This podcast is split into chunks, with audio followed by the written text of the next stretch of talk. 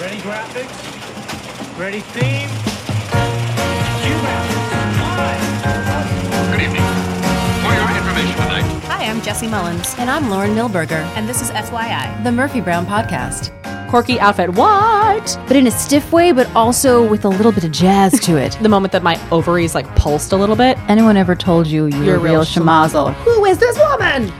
And on today's episode, We'll be talking about season one, episode five, Murphy's Pony. hello everybody. Hello, Welcome to Happy Qu- Christmas Kwanzaa Day. non secular holiday. Yes, this day that happens to for some people be a just holiday. December 25th. just December 25th.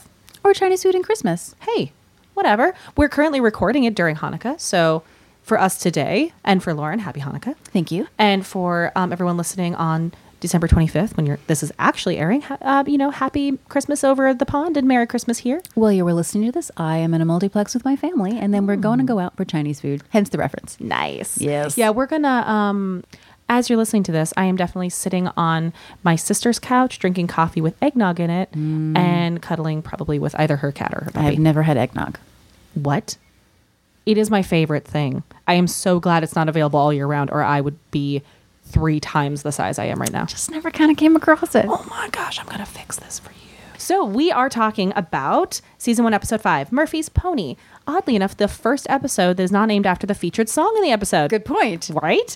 So I think that because it's not the title, that's why we had trouble remembering what the songs were. Yeah, because I've talked that this is one of my favorite songs, Heat Wave. And yet it is not listed as my favorite song on the website because I couldn't remember that it was in season one when we went through all the songs. So everyone, the website may be different by the time you're listening to this because we may have changed it. This uh, episode is written by Diane English, uh, directed by Barnett Kellman, kind of the Wonder Duo. Uh, it aired December 11th, 1988. The opening song is Heat Wave by our favorites, Martha and the Vandellas. Uh, it was penned in 1963 by Holland Dozier Holland, a songwriting team we're familiar with. And it, let me see, on the Gordy label, it hit number one on Billboard Hot R&B chart, stayed for four weeks. Uh, It's a good song. It's a classic. I mean, and peaked at number four on Billboard Hot 100. Pretty nice. So, you know, well done, team. Uh, so we open with the song Heat Wave by Martha and the Vandellas. And it's not actually a heat wave because the montage we're watching is a massive blizzard snow day in Washington, D.C. I love the juxtaposition of the song and the footage. It's great. It's brilliant. Another fun fact is um, when I heard the song open, I was immediately sent back to childhood and watching the opening of Sister Act, which also opens on this song. well, if we're going to talk about Sister Act, we definitely have to give a shout out to Mark Shaman. Oh, yeah. he arranged mm, all the music in it. He put everything together. And the reason I want to do that, other than him being super talented, is that Mark Shaman is from my hometown. Uh, in fact, when I was 16, I wrote him a fan letter. Who did you not write a fan letter to? Lauren Many, many Goldberger? people that I, I didn't. You had the balls my childhood self did not have. I was too afraid to ever send the letters that I wrote. I, I had large expectations for my future. And I had none. And look where we are now. Look at us. so we're opening on this snow day. And the thing that I love about it is that it is touted throughout the episode as this massive blizzard that happened.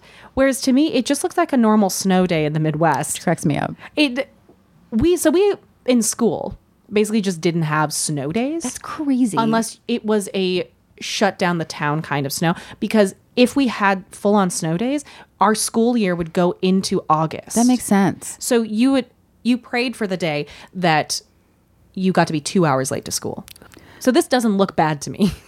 so the montage happens, the elevator door opens, and Murphy bursts in in a bright blue scarf and a matching bright blue FYI hat, which by the way, eBay or somewhere else better have because I need to own this.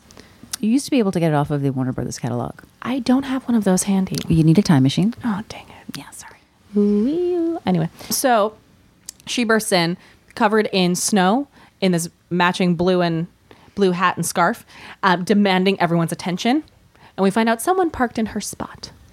Something that I think is so great about this moment, and again, watching them in order, that you realize is that I hadn't noticed that this is the first Murphy tirade, Tirade. speech. Yeah. That she had sort of moments like this, but this is the f- first one where there are several full on monologues that become a staple of the show. This is what Murphy does, and I I recognized it as such. I didn't realize that that actually hadn't really happened yet. I hadn't either. what I love is she goes in this thing about how she she had parked three blocks away, had to walk through a blizzard, which in her voice sounds like I had to walk both ways uphill to her lowly job, where she just like gives the normal people the news. How she's been s- working her entire life, Sacrificed the best years of my life. doing all these things so that she doesn't have to worry about that and she can have her own space, but it's fine. As she's doing this, she's ripping her hat off, ripping her scarf off, punctuating with the spraying snow everywhere, especially on the dude right behind her. It's such great comic timing, and it, it's something I had not noticed. And maybe it's because this is an episode that I have not seen. The, out of season one, this is the episode that I haven't seen the most. She's emphasizing sort of the jokes i- as she takes something off and she whacks it. It's not she just takes it off; is that she kind of whips it, which makes a sound, which sort of punctuates the humor of it. And it's such great comic timing. this just reminds me of I work in a very busy part of New York City in my day job this time of year. And this entrance that she does just reminds me of every day that I have to like push my way through crowds of tourists to try and get into my office and the rants that I go on on my way in. And I just feel such a kinship. Maybe this is a good public service announcement. If you're visiting the New York City area, dear tourists, please don't walk four people in a row down the sidewalk because no one can get past the other way. Hey, we are so happy that you are here and excited Thank you about for our coming. city. Thank you for coming. Just keep in mind that where you are, people are are trying to get to work or or living their lives. And if you want to take a picture, that's cool. Just just don't stop in the middle and do it and not be aware that there are people right behind you that now are going to run into you. Two by two is fine. Yes. It's fine for the arc, it's fine for the streets of New York City. That's beautiful. Thank you. And you know, maybe don't walk your entire family five across the sidewalk, ignoring the fact that people that sidewalks and stairwells go both directions. Don't go on the subway and stop in the doorway. don't hold hands in your giant. I'm sorry. We're gonna. We're- we we're becoming digress. Murphy Brown right We are now. becoming Murphy Brown, and we have we live here. So anyway, Please come to our city. please come to our city. Oh, Whoa. Yes. Ju- This just in. This just in. News bulletin from Jesse. I was gonna say earlier that the thing that I have to remember about the snow day and why it's not the same as the prairie. Okay. Is that that I've learned in New York City, the cities. Especially on the East Coast, Mm-hmm. handle it differently because they don't have the space to plow and move things out of the way as Yes. quickly as possible. Um, so anyway, as she's talking, she describes in detail with the license plate of the car that took her spot. it's a 1988 red Honda hatchback. We never come back to the i- to identifying who it is, except we all know Oh, it's Miles. because it pans over to Miles's face as he just looks on in terror and wilts, and we get another beloved Murphy threat of "Be forewarned, you are no longer safe in this town." Hey, she's gonna figure out at some point that Oh, well, yeah. that Miles has an '82 red Honda hatchback, Yeah, she's gonna find that out. which is such a great comedic sentence because of all the H's. so many H's. So right after that, we have another employee show up, and that is Frank. And he's also in a little matching ensemble. He has a red scarf and a beanie ski mask combo. Miles, what do I love about Miles in this episode is we see a bit more of him establishing himself as a, a valid contributor and the boss of this office. But he's so encouraging. He's so I really positive. love that. And but he's also speaking to people as the boss without trying to compensate as like he's not trying to prove he's the boss. He is the boss. So while he's young and excitable, he's giving positive encouragement. He's saying, "Hey, I, I got your, I saw your Beirut story. Great job on that." And it's a great way of saying, "I'm, I'm paying attention to what you're doing, and, and I think you're doing great." Sorry, I just thought of this uh, concept. I'm not even sure if this is uh, anything, but it just sprung into my head. Hmm. He's like the new stepdad. He is the oh, oh Miles. Really great job, kids. He's I'm a your step- new dad. Who's a, who's maybe a little closer to them in age than they want. uh, so Frank, we were talking about this that the thing I love about Frank is that, and I think we were saying why he's such a good friend for Murphy. Frank doesn't have, he's not identified by a status at the job. He's not. Uh, he always speaks to Miles as a peer. He, I think that's why he later in this episode gets along with the children very well. Frank is very secure in who he is and and doesn't need to to compensate for anything. And so the way he talks to Miles is is as an equal and even as his boss, you know, taking in the feedback and so on. And we haven't quite seen neurotic Frank yet. we are going to find out that under that that Oh, Frank is extremely neurotic. he's a been in mess. Mm-hmm. therapy. However, we may not have neurotic Frank quite yet, but we're getting an inkling of it in that he really doesn't want to talk right now. He just got back from the airport. He's been gone for 3 weeks. Beirut has nothing on Dulles Airport on Christmas. And we find out that some old lady body checked him at baggage claim, thinking that he was stealing her bag. Frank's response to being accused of stealing this woman's bag is, like, I really want a paisley tote with I'm Billy's grandma embroidered on the side. and then Jim enters. And as the third person to enter, Jim changes the game a little bit because he, like a consummate journalist, is in this wool long black coat, this gray scarf, and the most amazing black hat. Love that hat. He's he looks like an old school journalist, which he is. I mean, he but he looks the part, and he's just unfazed. That hat literally has character development. Right? It's amazing. And he's what I love is that he's barely dusted with snow. He's just chill. Morning, men. Morning, men. Hope the coffee's hot. It's damn cold out there. Something I realized because I, I typed out a couple of, of Jim's quotes in this episode is he talks in very short sentences, like he's doing the news. It's statement, statement, statement. I love it. It's so- it's so Jim, and you've mentioned this, and it's something that I that I love is that the way that these characters are developed on the page is you can look at the line and know who said it, and that is such a Jim thing. And there are also very few writers who can um, achieve something like that. So he is wearing this very chic ensemble and unfazed by the blizzard outside. I'm sure he got his space. And he's holding a red shopping bag because he had to grab a last few things. He got Dan Rather and Tom Brokaw the same thing. We were talking about before we recorded was that the way that Jim goes crazy. Like he says, I went a little crazy this year. And you just see that ev he's still very proper and put together, but he has these little like shakes and twitches to him that he think like it's like a slight widening of the eyes that is Jim's. So he says, I went a little crazy this year. And he pulls out this, what to us now looks like this dinky little Looks hair. like a little dryer. tiny, like hotel. Yeah, it looks like a hotel, little white hair dryer. And he says it got the four speed with the wall mount. And then he pulls out one with a diffuser attachment to it that looks space age. Looks huge. it looks huge that he got for Ted Koppel. What I love is, and it's it's really subtle, but uh, and this is just a great testament to Charles Kimbrough, Hmm. is he pulls it out and he s- sort of shakes it a bit, and but in a stiff way, but also with a little bit of jazz to it. He's really letting go. Yeah, and it's it's so subtle because I think it must be so hard to to play that sort of stiffness. Because I know Charles Kimbrough is is a real fun guy. Yeah. not that I know him personally, but When we had coffee yesterday, Yeah. it was real fun. uh, and so to do that, but also like add a little bit of excitement to it. I just I mean, jumping ahead to the end of the episode, when Jim dances, oh my God. it's my favorite. It's just But the shaking of that hair dryer has always been my favorite, one of my favorite physical moments that he does. I don't know why. It's so s- crazy, but I love it. Mm-hmm. it's he's really uh, Charles Kimbrough is just locking into Jim at this point, and it's it's why he's one of my favorite characters. So then Corky enters, and I have in all caps Corky outfit. What? She has this black pencil skirt on, uh, this red blouse. Again, she's like pulling off these like long sleeved, lovely outfits um, with a red and white black scarf pinned again, like she had last episode. And what I like in this first season they're doing with her, and so that she's not directly in style competition with Murphy, she doesn't have the same hairdo. Her hair is often in the half back, half up.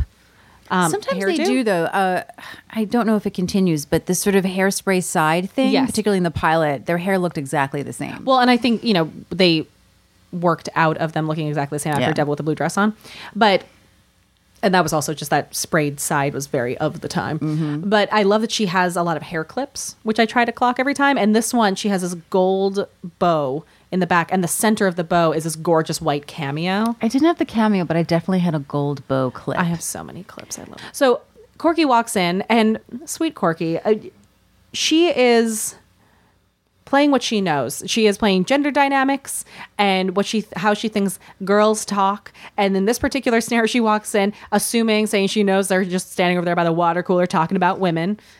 And sweet Miles is still very literal at this point, and says, "No, no, we're not." I think he also just is new to knowing Corky because I feel like Yeah. later on he gets more upset with her. But then also when you get more comfortable with people, they become like family, Exactly. and you act a little bit, you know, out of turn. But um, he's very confused by her assumption. and she is on a mission as as Corky does, and has discovered that no one's doing anything about the Christmas party tomorrow. So she's taking charge and needs to fill some committee positions. Which I wonder how many people she has to s- create committees. Actually, I feel like except for kind of the main crew who have more of you know Murphy Frank uh, stature at the show, I think that she's hard to say no to. I believe. Which is why I'm surprised that she gives Miles decorations. If she has so many people, they could probably just run out and aren't. But But she doesn't think about that stuff. Of course not. It's one of the first times where I think he's acknowledging that he's not going to do grunt work because that's that's not Yeah. what, like he's busy. Also, I think there's something to their relationship because he hired her, Oh, so yes. she's the one person that he can kind of school around if he needs to. And he says, "No, I'm I'm." And then she you know, appeals to his Christmas spirit, and he says, "I'm not required to have any. I'm Jewish." Which Corky then laughs off with, "Oh no, you're not," and just walks away. You are not. Hmm. I'm going to guess, based on my experience in this interplay, Okay, is that Miles is Corky's first Jew. I guess that would make sense. I have been many people's first Jew. This makes no sense to me. Yes, because You're from I, Jersey. From Jersey, I went to college in Long Island. I went to grad school in New York City. I have lived in New York City for many years, and even still to this day, I am sometimes people's first Jew. people I, I grew up in the prairie in minnesota and i knew jewish people and mormon people i, I don't understand Sort of flabbergasted by it, well and I've gotten questions from, "Oh, well, Jews also believe in Jesus, right?" No, that's actually the kind of the big, huge difference. that's kind of the thing yeah. To in high school, do you celebrate Thanksgiving? Oh, yes, of course I celebrate Thanksgiving. Why would I not celebrate Thanksgiving? i have so many thoughts and reactions to that that would take us off topic but needless to say these are things i have never said Sure.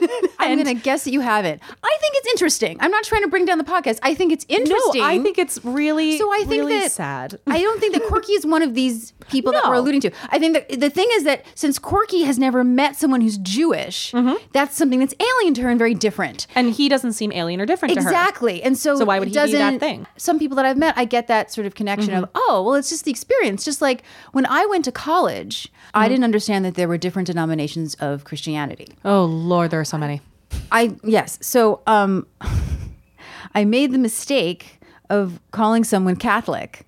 Ooh, and that's a for like for people who grew up in Christian households. Like, if there's one division, it's Catholic and Protestant. Let Mm-hmm. alone all of the Protestants. She was Protestant. But yeah, and I find it hilarious now. But it was it was definitely a teaching moment for me because Mm-hmm. I I was brought up with there are Jews and there are non-Jews. That's that's what it is because that was my experience. Sure, Particularly, you know, growing up in this country which is a very Christian country. that happens throughout lives, regardless of if you're in America. But it can happen where it's it's your country and everyone else. It can happen where it's your family and everyone else. Like you start with your first identity, and so everything outside of that is an other. Exactly, Until yeah. you're exposed to more So it, diversity. Mm-hmm. ma- it makes perfect sense that um, but as the show goes on, Corky learns a lot more. sure. Oh, does she? In this episode, even particularly. Indeed. So the elevator opens, and these three young kids come out, sort of jackets falling off and hats, little really paper in their cute. hand. Murphy comes out of her office. She's finally uh, gotten the approval to follow the president to China. Uh, the way that Miles reacts, it seems that this was something that she's working hard on, and they weren't sure of what happened. He's like, "I knew you can do it." And these kids come up and they they ask if. Uh, if She's Murphy Brown. Uh, and she says yes. And one of the kids goes, Is this an old picture? Really? Is this an old picture? Again, and And- riffing on, on how Murphy looks. And this is the second time where there's been a joke made at Murphy's expense, and Miles gleefully giggles behind her. Oh, I didn't notice that. After the Jake, the Murphy Lowenstein thing, he Oh. giggled- it's the same thing where he's just like giggling behind her, unabashedly. So Murphy thinks they want her autograph. She wants them to go away. They're collecting for something. They hand her this letter. Uh, what I love is that you can tell the pictures from out of a magazine because it has Yes. like an ad on the back. So that was a really, really good detail. And the letter pretty much says that their mother just can't take care of these kids. It's very sad. Is giving the children to Murphy because she's seen her on TV and she thinks that she would be a better mother to them than she could be. It says, "Dear Miss Brown, these are my three children: Joey, Michael, and Lily. I love them very much. I think I paraphrased that part, but." She loves them very much. She can no longer afford to keep them. I watch you on TV, and you seem like you could give my children the home they deserve. Hmm. Which, ow. This is a very traditional sitcom trope. Yes. Oh, absolutely. film trope as well, but like particularly, I feel like this happened on Designing Women as well. Am I wrong? I would not be surprised. I don't remember designing women. I don't as rem- well. remember it that well. My But this friend- is this is not an uh, an unused. yes, an unused trope. Trope.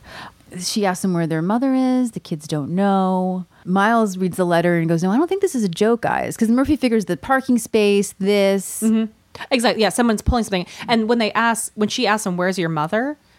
She says, "Mom says you're our mother now." Which again, Murphy's like, uh huh, sure. She's just like strutting around, ignoring. I can't it. be your mother. I don't like kids. That's why I don't have any. Ooh. Cut to. cut to. Uh, so Murph- Murphy just goes, fine, I have to go to China. You're the boss. Handle it. And she goes into her office. and leaves Miles with Yeah. these kids who immediately start messing with stuff. these are terrible children. They're actually not that terrible, but the funny thing is, is like up. They walked in on their little mission, not touching a thing. The second they deliver their mission, then they start messing with everything. Well, I, watching it several times this week, I, I did think, you know what? It's a very traumatic situation. These kids just want their mom. I should cut them some slack.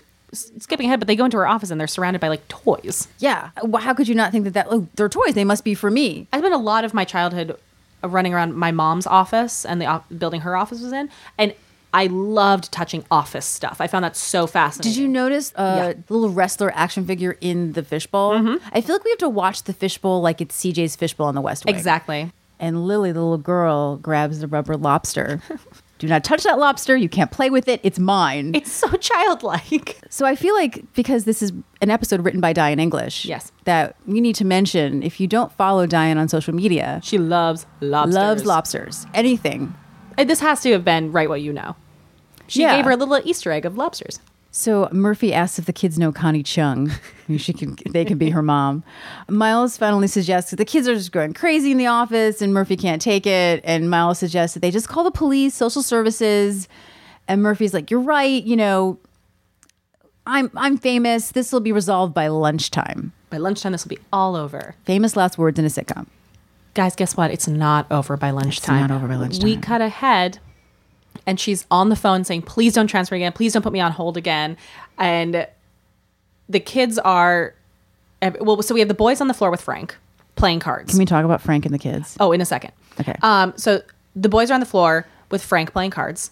Lily is over on her chair, kind of s- half sitting on the desk, trying to be with her. And she says she can't listen to Victimone sing Silver Bells one more time. So she hangs up. And then we have, we, we focus in on Frank and the boys. And this is the moment that my ovaries like pulsed a little bit because he's teaching them five card draw. And he has this great moment where he says, What do you do if you draw two kings and an ace? And I think it's Joey. Draw two to the pair and hold the ace kicker. And he's so proud of himself. And Frank is so proud of him because he passed this on.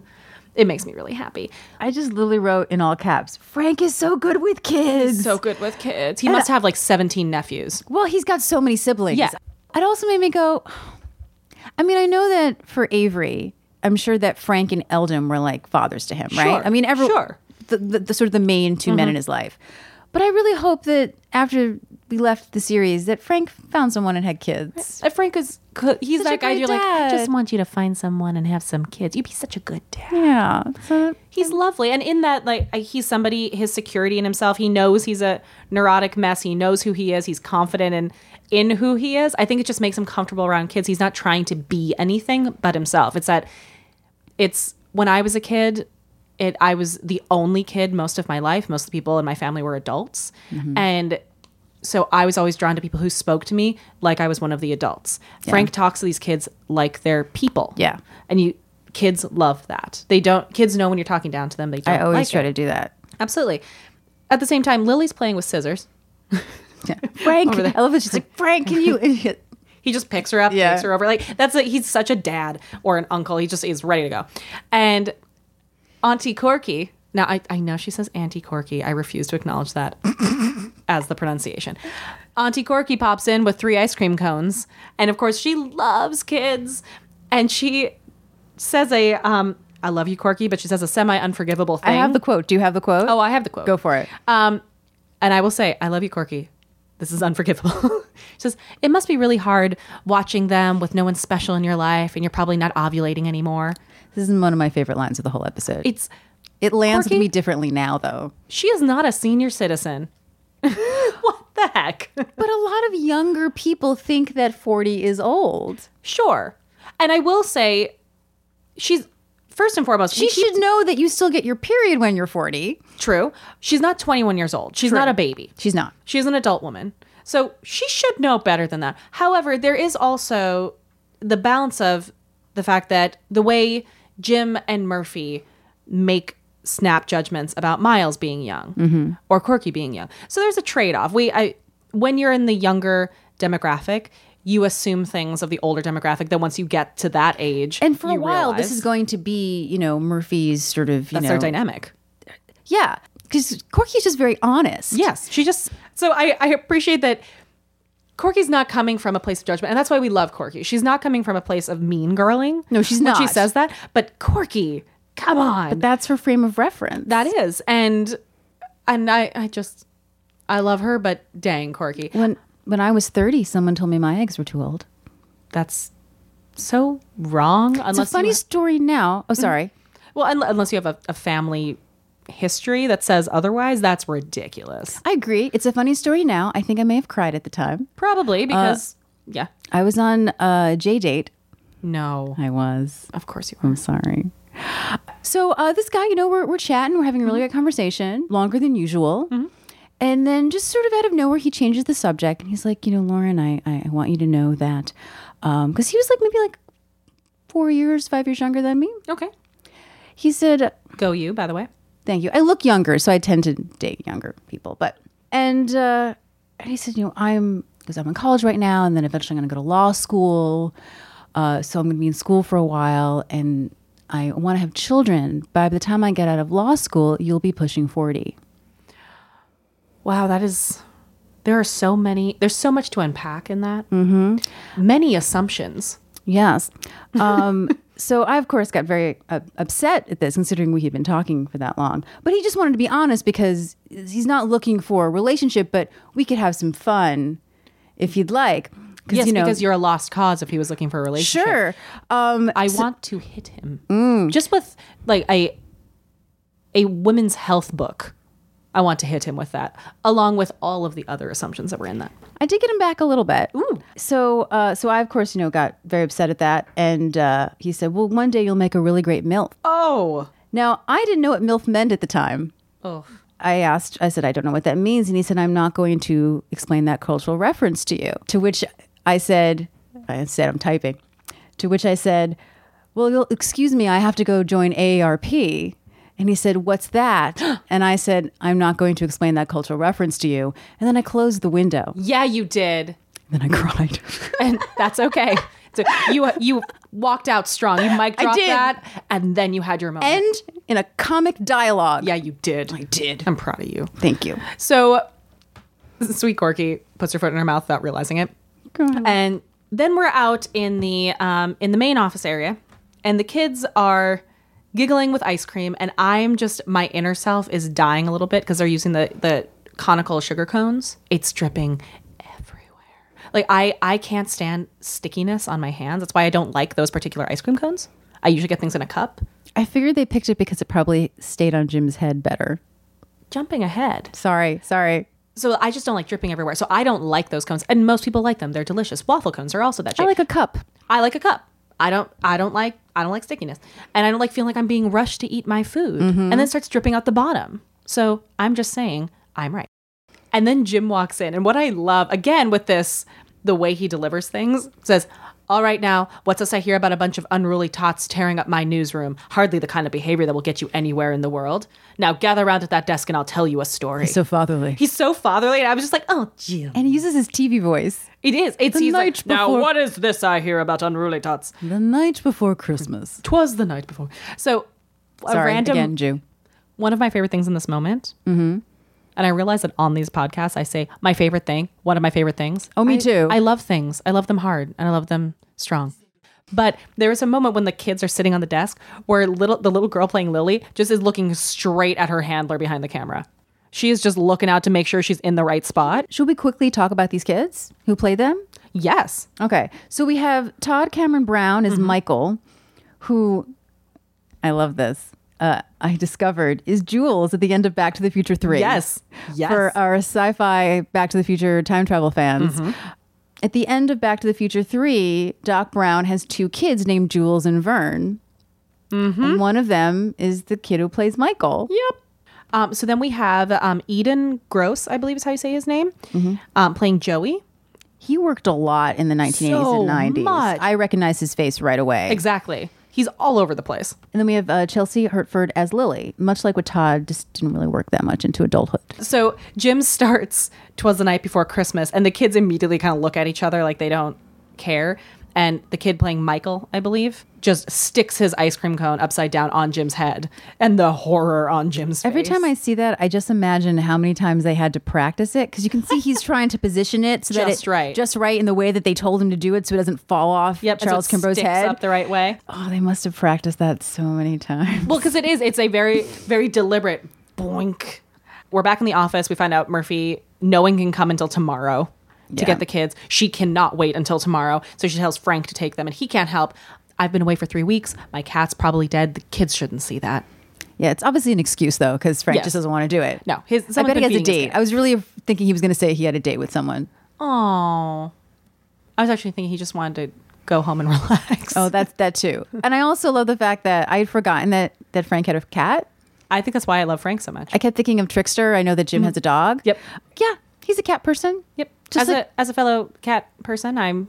This is why I love Frank probably. Like when we found out that he has a lot of sisters, I'm like, yeah, Yep. that makes total sense. Of course you do. So then Murphy's like, no, I can do it. I've been through worse. I'm an adult. I've got the upper hand. And that's the moment I was like, oh, the rubber chicken with the noose on the coat rack. And then and she also she tries to take the hat off. She has an issue with the hat again. Yep.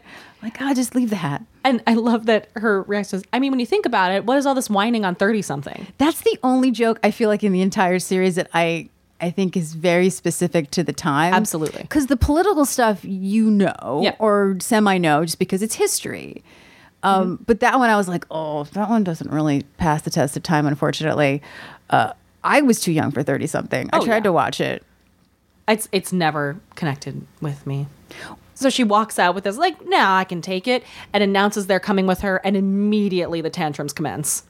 Yeah, again, these kids are horrible. They're not horrible. Their mother left them. Well, I did say, I, I, And they're exhausted. several viewings, I decided, you know what, I need to cut them some slack. They miss their mommy and they're with, with a strange woman They're poor kids. who they do not like. So they arrive at uh, Murphy's house. Uh, Eldon is there. He's shocked. He didn't know that she had kids. I love the fact that he thought that he's been there for a couple of months and he's just meeting her kids missed now. something. Yeah. and then there's sort of this great line that I've heard quoted a lot in articles is, is Murphy refers to herself like June Cleaver on acid Which I love. which is a great line. Uh, Murphy tries to bribe the kids to to not they're they're hungry. Um, wanna go home. Yeah, but she also does another one of her sort of amazing monologues. An epic Murphy speech is what I wrote Yes. in the notes. So bribing's not working, and Eldon, who we later will know will be great with kids, Yes. uh, goes, "You're not doing this right. Hey, kids, you want to paint the house? I, at first, I thought he his the roller he's holding had green paint on it, Yeah. but then I realized they were just green rollers. Oh, I thought it was No, because he touches something with it, and they're all just Oh, they're okay. unpainted yet. So the my favorite quote within that little tirade Yeah. is at the threat is I want to finished I want to finish by tomorrow or I will take this roller and I will put it someone that hurts you. Is that clear? th- and this is sort of a template for the kind of sort of rants that Murphy is going to have. So this, as I said, like this episode has a lot of them. Uh, and he goes, "I think mommy needs a nap." Now, this is I find very fascinating this episode and the um, the commentary on uh, women being angry. I'm not that happy about Eldon this joke, has. actually. yeah, this next joke I am not happy about, and just uh, I I mean, and they get into a little in a little bit. A kind of stereotypical parent fight. I do appreciate the fact that Murphy's side of it sounds more like the Oh, she's- stereotypical male She's the husband. argument. Yeah, she's quote unquote. Yeah. In my family, that was actually more the dynamic with the the male and female. So I actually grew up in a, a kind of not. But the thing is that we have Eldon responding to her to her upset with some. uh How about, yeah. How about a Midol sandwich?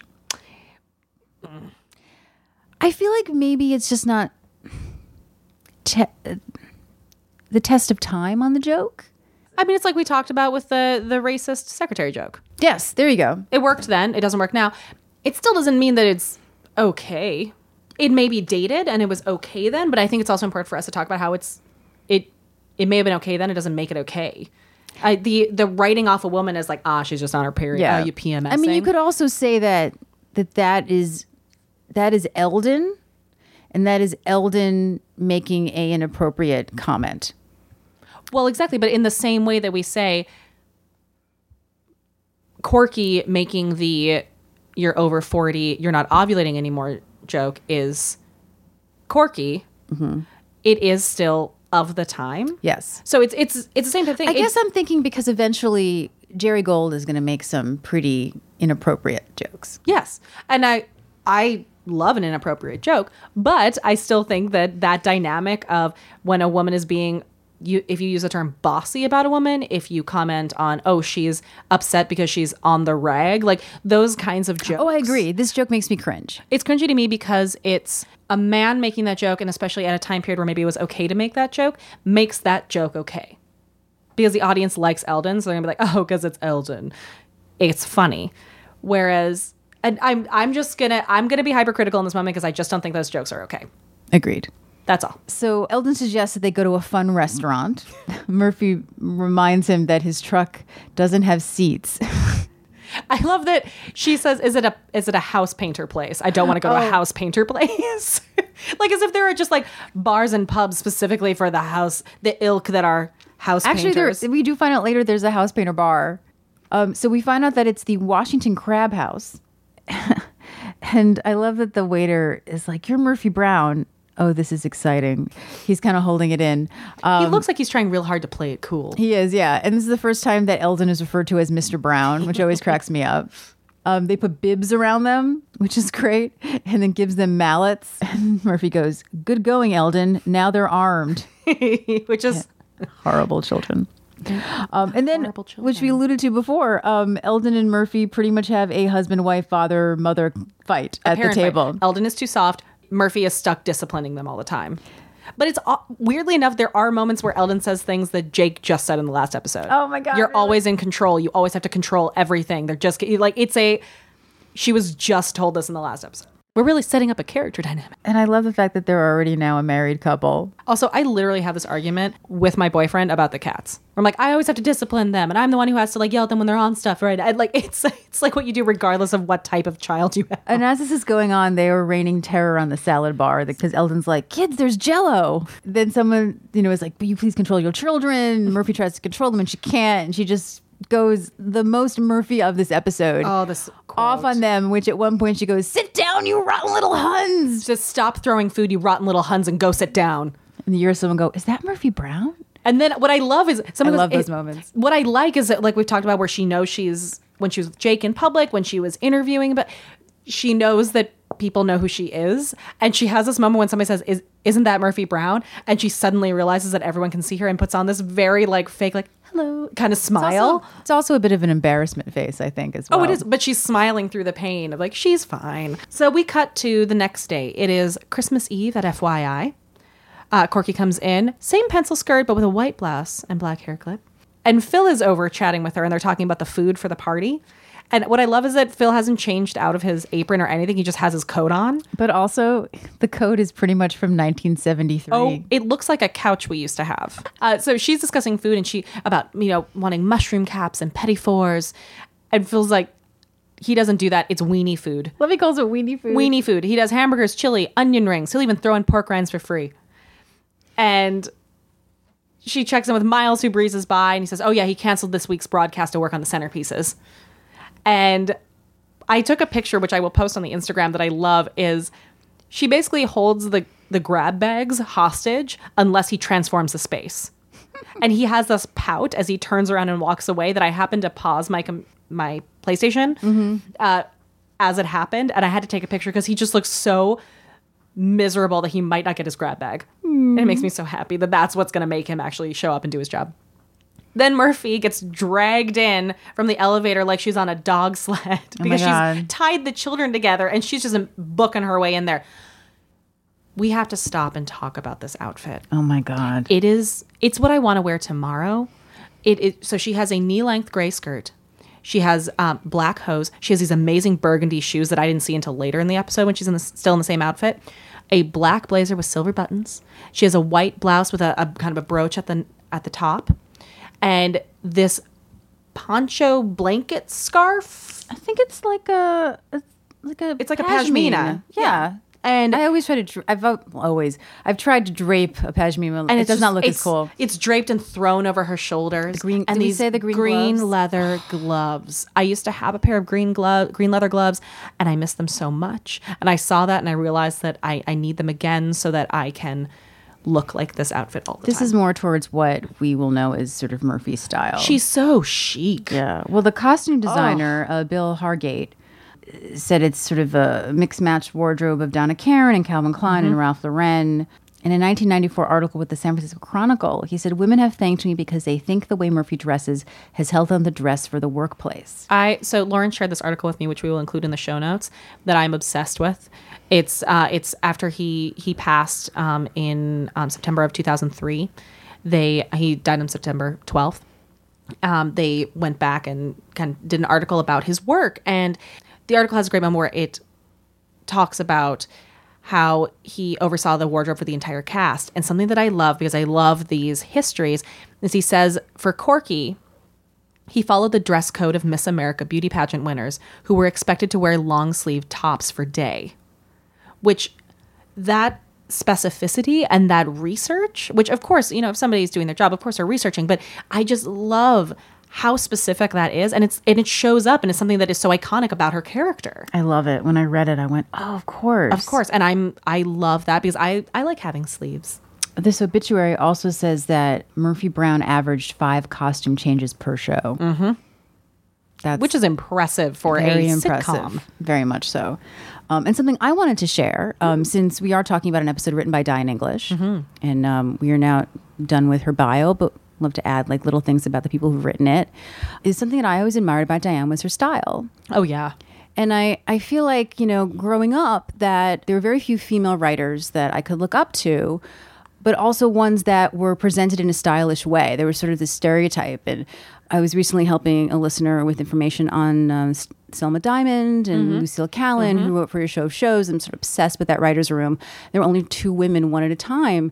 And the men maybe didn't consider them feminine, even though they were feminine, but Sure. there were these qualities that they didn't see them at that. So I don't think that it was that women writers weren't stylish. I think they weren't presented to me in that way. well you also just writers unless you went out of your way you didn't think of them you thought of their words so y- it was rare that you saw what you considered the visual of what a, a female writer looked Yeah, like and I think also in general, there are very few writers who become so synonymous as personalities. as Exactly, part you of their see show. them. Aaron Sorkin, Amy Sherman Palladino. do you know how many people i know like those of us who grew up loving gilmore girls couldn't pick amy sherman palladino out of a room Oh, one of my favorite stories about her is I didn't know what she looked like until the DVD for season one came out. Yeah. And one of my best friends sent me a message that because she had seen it 1st and said, Lauren, you're going to love her. She's wearing a top hat.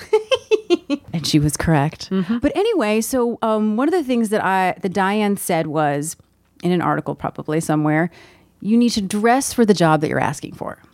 nice And then even when I had no money, I had a charge at Bloomingdale's.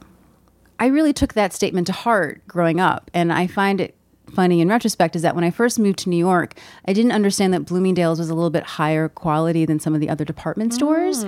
And so I took Diane's advice and then I came to New York, go to grad school, be an actor, and I got a charge at Macy's.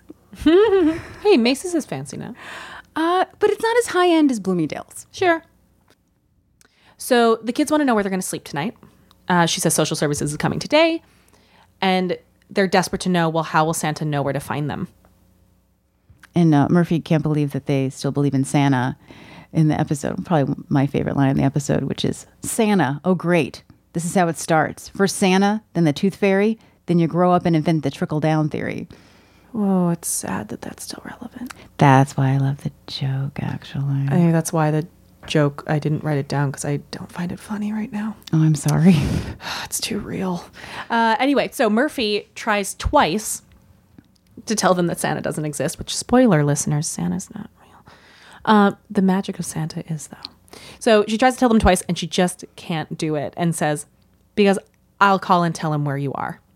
you know Santa? Well, they met in a bar in Morocco. I love that line. Too. It's so good. Joey hands her a letter for Santa to proofread. And what I like is she starts reading it, it's, Dear Santa, how are you? And then immediately has an edit that she writes down. She like scratches something out. And this is the part of the scene where it really starts to get to me. And I, like we've said, like the this the episodes have changed for us as as far as how they resonate. And I'd forgotten a lot of this episode, and this scene really got to me.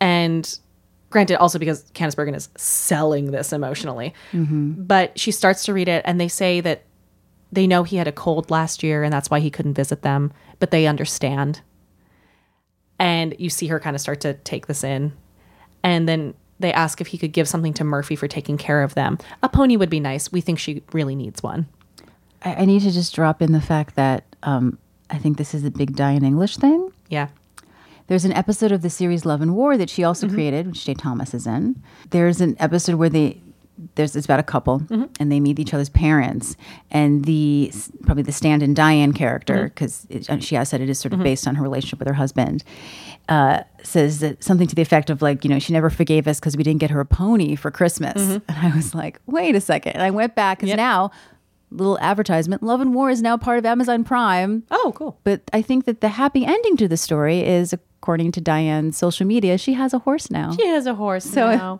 but it looks like someone wanted a pony. someone really wanted a pony um, and murphy says she'll make sure that santa gets it and she has this lovely moment of sudden just wistful sweetness of you know i always wanted a pony and Yeah. she see, like you see the kid in her for a second and i love that lily says she does too She And- starts to have these really great moments with Lily. from Oh my then on, gosh, yeah. they're so sweet. And so then we have Francine O'Donnell from Social Social Services. Who's played by Beverly Dixon, who happens to be Candace's dialogue coach. She's also an actress. So she comes in to to take them away. And this is when Murphy starts to get choked up. Oh my God. I never noticed her voice was cracking until I rewatched this. Killed me. I was getting super emotional watching this. She says, uh, "Here they are, all three of them." And you ready to go, guys? Like the way she says that is very familiar. And then she says this like long, okay, let's get our coats on. I typed this whole thing out. It, it takes them a while to get their coats on. And I think you should know Joey s- walks in his sleep at night, so you should really keep your ears open. And Michael sounds like he's getting a cold. And Lily would really like a pony for Christmas. And then Francine, wouldn't we all? And just the way that you know that thing about like okay nope let's do this and i'm just going to let you know because i know about these children it's it's this very kind of mother hen moment and she's trying to keep it together but she keeps her throat keeps getting full and it you can hear her trying to just talk through and keep it together and it really got to me so that when lily at the door turns her back around and says merry christmas you hear the audience ah And Murphy's answer is just right. Oh Right. It's my it got me. And then she bursts back out of the uh, of the office and says, "You know what? Never mind. They should stay with me tonight." And Francine doesn't understand. She says, "Well, how will Santa know where they are?" Because you know his his brain his mind memory isn't very good anymore. So we should keep him here to make sure. What Beverly Dixon does in this moment is so beautiful because she just stops and looks at her and says, "Speaking professionally, I think you made the right decision." Yeah. which is the least professional thing she could have said in that moment. But I love that she just says, mm-hmm, okay. And this is going back to your Diane English anecdote, which is she says she hasn't talked to Santa since he forgot her pony last year. But this isn't the time to hold grudges. So they're going to go shopping at the big toy store. She's going to make sure she calls Santa to make sure he knows. And I think it's Lily says, Do we have to wear the rope again? and she just hugs all of them. Of course, nowadays, they literally make this for kids. Yeah, it's there are leashes on There our are backs, leashes for children. which is horrifying. Yeah. Um, so we cut to Murphy's townhouse. Sh- They have gone shopping crazy, including a skateboard, which Murphy broke. I love that they come in and they they're complaining about it, and you think one of the kids broke it, and Murphy's. Well, the kid. This is one of my favorite. Sorry, I'm so sorry. no, no, no. Go ahead. Um, it's one of my favorite '90s tropes. Is children speaking like adults to adults? Ah. So the little boy is coming in. I think it's Joey. Says, "I can't believe you broke this broke the skateboard. We bought it 20 minutes ago." And she's like, "Well, you tried in heels." it's such a. It's a. We see it in so, especially in like Christmas movies and so on. So many of these kids, Well, sure. that are talking and like parenting Adults are their writing them. Parents, Yeah. I love it. But they've been, they've been I think they've been well written kids actually. Yeah. So the surprise is that Eldon wearing a shirt that's a present. It's a. He has a bow on it. It's a bow and a He's shirt. been It's a wrapped. Hmm. present. He got them a Christmas tree as a Christmas gift. Oh, he and- decorated the entire house. Mm. Yeah. Like all the painters, tarp is gone. The whole thing is back. Murphy's so touched.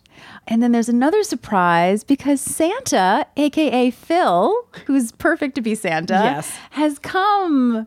He would come down the chimney, but he's got you know, got a back bad yeah, back. he's uh he has bad back. And have you ever tried to lift one of these things? Yeah. Because he's bringing in a pony. I also like to point out that Eldon says, um, Well, she says she's never seen a tree this beautiful. She's so touched. And she's so touched. And he said, well, he was going to get her something for Christmas. It was this or a water pick.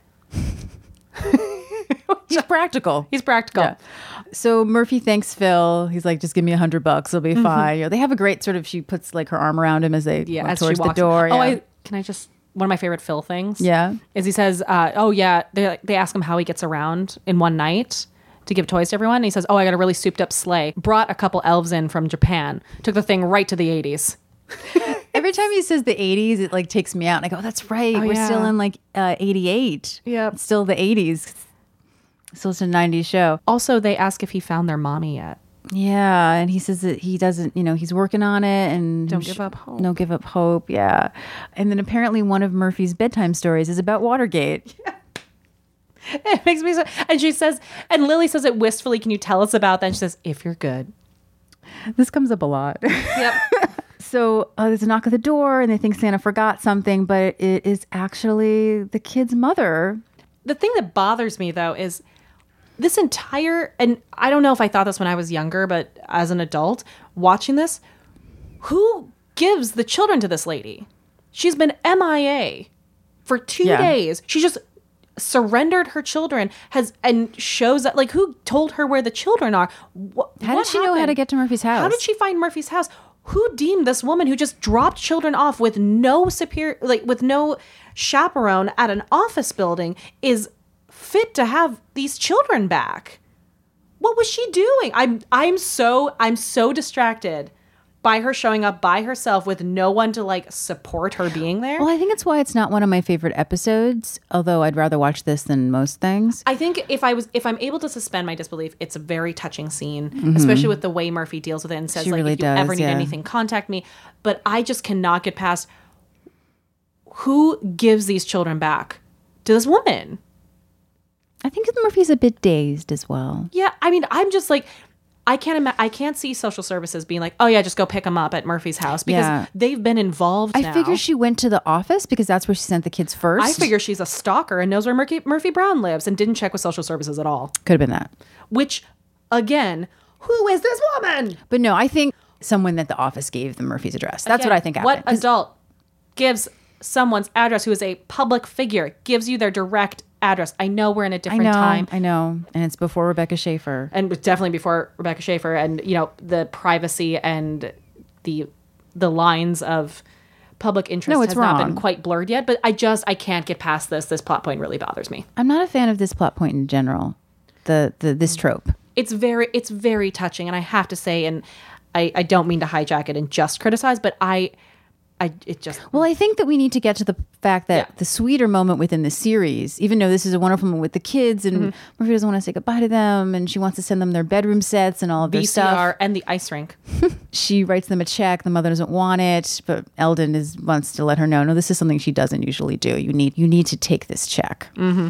Is you know they're sort of left with the tree and some of the presents, and and Eldon uses this time to say, "Well, I'm I guess I'm done." And they're both vulnerable, and Mm-hmm. Murphy's vulnerable, and it's something that I didn't re- remember the first time. And this is such a pivotal moment for them because this is it's- her choice it's her choice, but it shows how lonely in general I think Murphy is. They both are. And we talked about that in our first episode that there is sort of a fine line between independence and loneliness, which we all go through no matter who we are. But I sort of love that that's something that is depicted in this show, particularly now looking back at it at a different age. But it it's so important now to what we know becomes of their relationship is they don't want to let go of each other. They they both don't really have anyone. So Murphy makes up another reason for him to stay. That she needs her bedroom painted and that he and so she gets him to stay a little bit longer. i just love when he says who sold you the wallpaper robert goulet And then Murphy cuz they're so sad realizes that that they need to go to a party and she knows of a really really great party that they're going to go to and asks Eldon to go with her. And he, he agrees to, but well she he- has if he'll drive Oh, that's true because they're setting up the joke, which is okay, but if I get lucky, you're taking the bus home. which oh eldon so we're back at fyi and the party is raging corky which this is something i love now has a, a new blazer over the outfit she was wearing prior which is a red plaid blazer with a black collar And it's kind of like the plaid Christmas version of Murphy's red blazer, which we love, which is actually the formation of part of our logo. Oh yeah, I never thought of that. She's like the Christmas version. And she's and she's looking a little miffed, standing next to Mile, who is decorating not for Christmas, um, but for Hanukkah. Success! He did it. He decorated, and he's asking, you know, d- it, she. He says, after all, my hard work hasn't gotten one compliment. And He's so he so knows what he's done. he knows what he's done. So I have a question, and I want to see if I'm right. Okay. So he's currently touching the giant Hanukkah menorah. Isn't that called a Hanukkah? Isn't that the Hanukkah menorah? Because all of them are called menorah. Yeah, so they're and all there's called a specific menorahs. one for Hanukkah. yeah, because it has this. It has the eight, well the nine because you have the yeah, Shema yeah, in the exactly. middle. The Shema is the one that used to light all the Yeah. other ones. I was trying to remember what the name of it was. I wasn't sure if you knew. I mean, I know there's a special. I'm not the name. best Jew, Hey, you're the best you I know. but I remember Shema. And then she says something that I want to ask you about. I'm excited. After all my hard work hasn't gotten one compliment, she says, "You're a real schlemazel." I think she says, "Has anyone ever told you you're, you're a real shemazel?" and walks away and i was like okay so i don't know what that means so i'm gonna look it up and it's specifically defined as an consistently unlucky or accident prone person so i, I want to ask you this question but i want to pose it in a way that um, a, a podcast i enjoy called harry potter and the sacred text um, uses it which is the jewish practice of havruta which is that i want to ask you a question and i want to give you my uh, what i think the answer is okay. and then your job is to give a potential other answer, which might be the correct answer. Hi, Lauren Milberger for the Jewish side. I'm ready to go. It's not a side, it's you're connecting and understanding something by asking each other questions. Oh no, I was just like pretending I was on a quiz show. I know, but you're missing the point. Okay, sorry. Um, so I think that she gets us wrong unintentionally. That she did about half her research, and because it, it- this is a not a commonly known Jewish word, so I think that she took the fact that he had said earlier that he was Jewish and actually eventually processed that and looked into it and found a word and uh, because I believe, if I'm correct, this comes from a story and that she got the wrong part and applied it to him. I love that you've thought this hard about all of this. I care. Because my th- first thought was little highfalutin Yiddish for a woman who had never met a Jew before. So I love this. And So this where would makes she have gotten it? Much more sense. Um, because I do this kind of stuff about Jerry. so okay, so I I think she does get it wrong, but I think there's probably two parts to it. Mm-hmm. Okay. this is my guess. Okay. my guess is that that word is replacing another word that they weren't allowed to say. What is the word? Schmuck. Oh, that was you weren't allowed to say that then. I, d- I wonder Interesting. Okay. I mean, it's it's interesting because I played Gilda Radner, so I know a lot about SNL. Yep. And when you read the big SNL book, they talk a lot about well, can we say this word or can we say this word? Mm-hmm. Yeah. And sometimes they would try to get certain things by practice and standards that they wouldn't realize. Mm-hmm. So it could just be the person who was reading the original script and was like, "You can't say that word." I know I've heard schmuck on TV before, Mm-hmm. Yeah. but I can't remember when. But schmuck, translated, probably is a word that would not be able to say at the time. Sure. Hmm. So I wonder if that's the case because there's no way that he's a schmazel. Which what? Well, yeah, because if the if the shemazel is a consistently unlucky or accident prone person, that doesn't fit this reference. So shamil and schmazel Mm-hmm. are uh, words that usually come together. That's I think the story I'm thinking about. Yes. So here we go. So most people might know Shamil Shemazel from Laverne and Shirley, Ah. which is actually the first time I even That might heard be it. where I know it. Yeah, Shamil Shemazel, Haas and Pfeffer Incorporated. We're gonna do it. So you could maybe Corky learned it from Laverne and Shirley. Sure. you know. Um, but the story that is usually told to explain the difference is that so the sh- Shamil is a klutz. And the shemazel is an unlucky person. So the idea that the shamil spills the soup on the shemazel. So the shamil is a person who is like bumbling and a klutz and inept. That would be me. Spills things, whereas the unlucky person is the one that has it spilled on them. Funny enough, when I, I talked to my mother about this in pre- preparation for this episode, is the soup the soup story is the way she'd always had heard it. The way it was explained to me, and she was like, I, I don't never heard that was the shamil is someone who falls out the window, Ha! and the shemazel is the guy that the guy who falls out the window falls on. Oh my gosh, that's way more aggressive. Yes. So that was That's this violent. That's how it was described to me. I mean, it's very clear.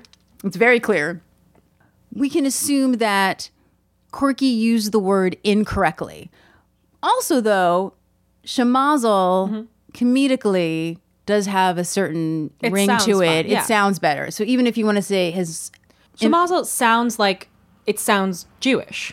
yes, And so in that moment when Well- she calls him a Jewish name after he decorated part places- of the word is mazel, Exactly. which is luck, Yep. which makes sense. So it's Shamazel, bad luck. Yeah. And s- I mean it's it's the joke makes sense regardless of if she understands the word because he decorated for Hanukkah, so she puts him down with a Jewish word. So Murphy appears and was like, Murphy's here. And she says, Oh, this is my friend Eldon. And he's actually he's her friend. And what I love is Corky, who's still in like party planning mode, says, Okay, Murphy showed up and she brought her friends. Let's all think about let's all think before we take that extra meatball. And she walks across and Eldon just follows her with this longing gaze I love the way that Murphy just like hits him in the arm. and then draws his attention to Yes. let's let's play some real music. And he has been holding a boombox the entire time. Can we talk about this boombox? I think we own that boombox. this boombox is like out of a movie from the 1980s that involves some kind of breakdancing that I used to watch. it looks like a boombox and a boombox from the 80s and a movie about boomboxes from the 80s. Yes. It is so like stereotypical boombox. The movie is called Boombox from the 80s Electric Boogaloo. Electric boogaloo. Electric Boogaloo. And so we start playing the other song from this episode, which is Ain't Too Proud to Beg by The Temptations. Song so much. Ain't Too Proud to Beg is actually the name of the Temptations musical that will be at the Kennedy Center and hopefully come to Broadway. It's a little segue into that. So, Ain't Too Proud to Beg is a 1966 song and hit single by The Temptations for Motown Records. It is also on the Gordy label. The song peaked at number 13 on the Billboard pop charts and was a number one hit on the Billboard R&B charts for eight non-consecutive weeks. It's a good song. So for the second time, we see Eldon and Murphy dancing together and they're just jamming out. And Eldon announces, Challenge Dance. Jim goes, "What's that?" and they form the lane. And our pairs that go down are we have Eldon versus Murphy, looking fantastic.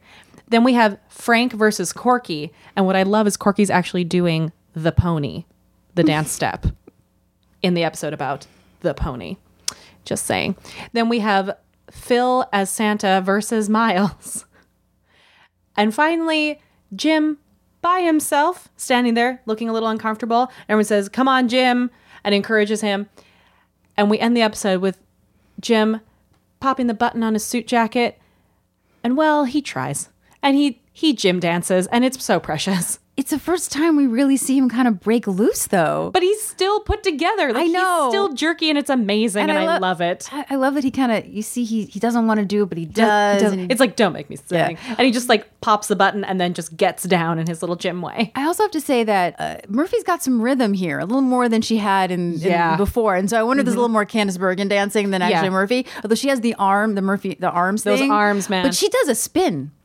She does a pretty awesome she does. spin. This scene re- is so much joy, I love and it. um, it's such a great ending to the episode. Mm-hmm. we emailed Barnett Kilman. He talked about how much he loved this scene and that it was uh, him and Robert's idea to have Eldon notice Corky. Yeah. Which then later on the writers do take up as a thing that he's in love Absolutely. with Corky, which is such a great little element that sort of was added and they, they go on. and it's just a visual yeah. moment. And the writers were like, oh, oh, let's take that. Let's, let's make that a plot point.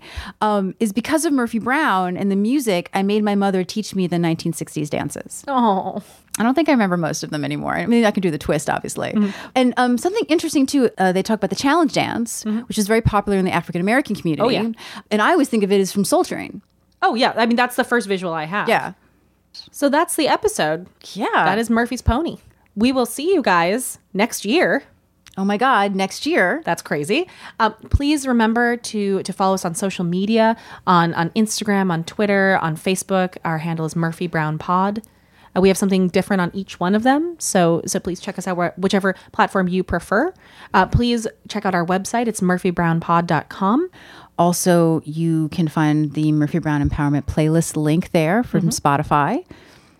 And uh, please subscribe on iTunes. It would if mean that's so where you much to live. us. It um, please re- leave a rating and a review. Um, it beyond our our own uh, self congratulation and being excited that you care.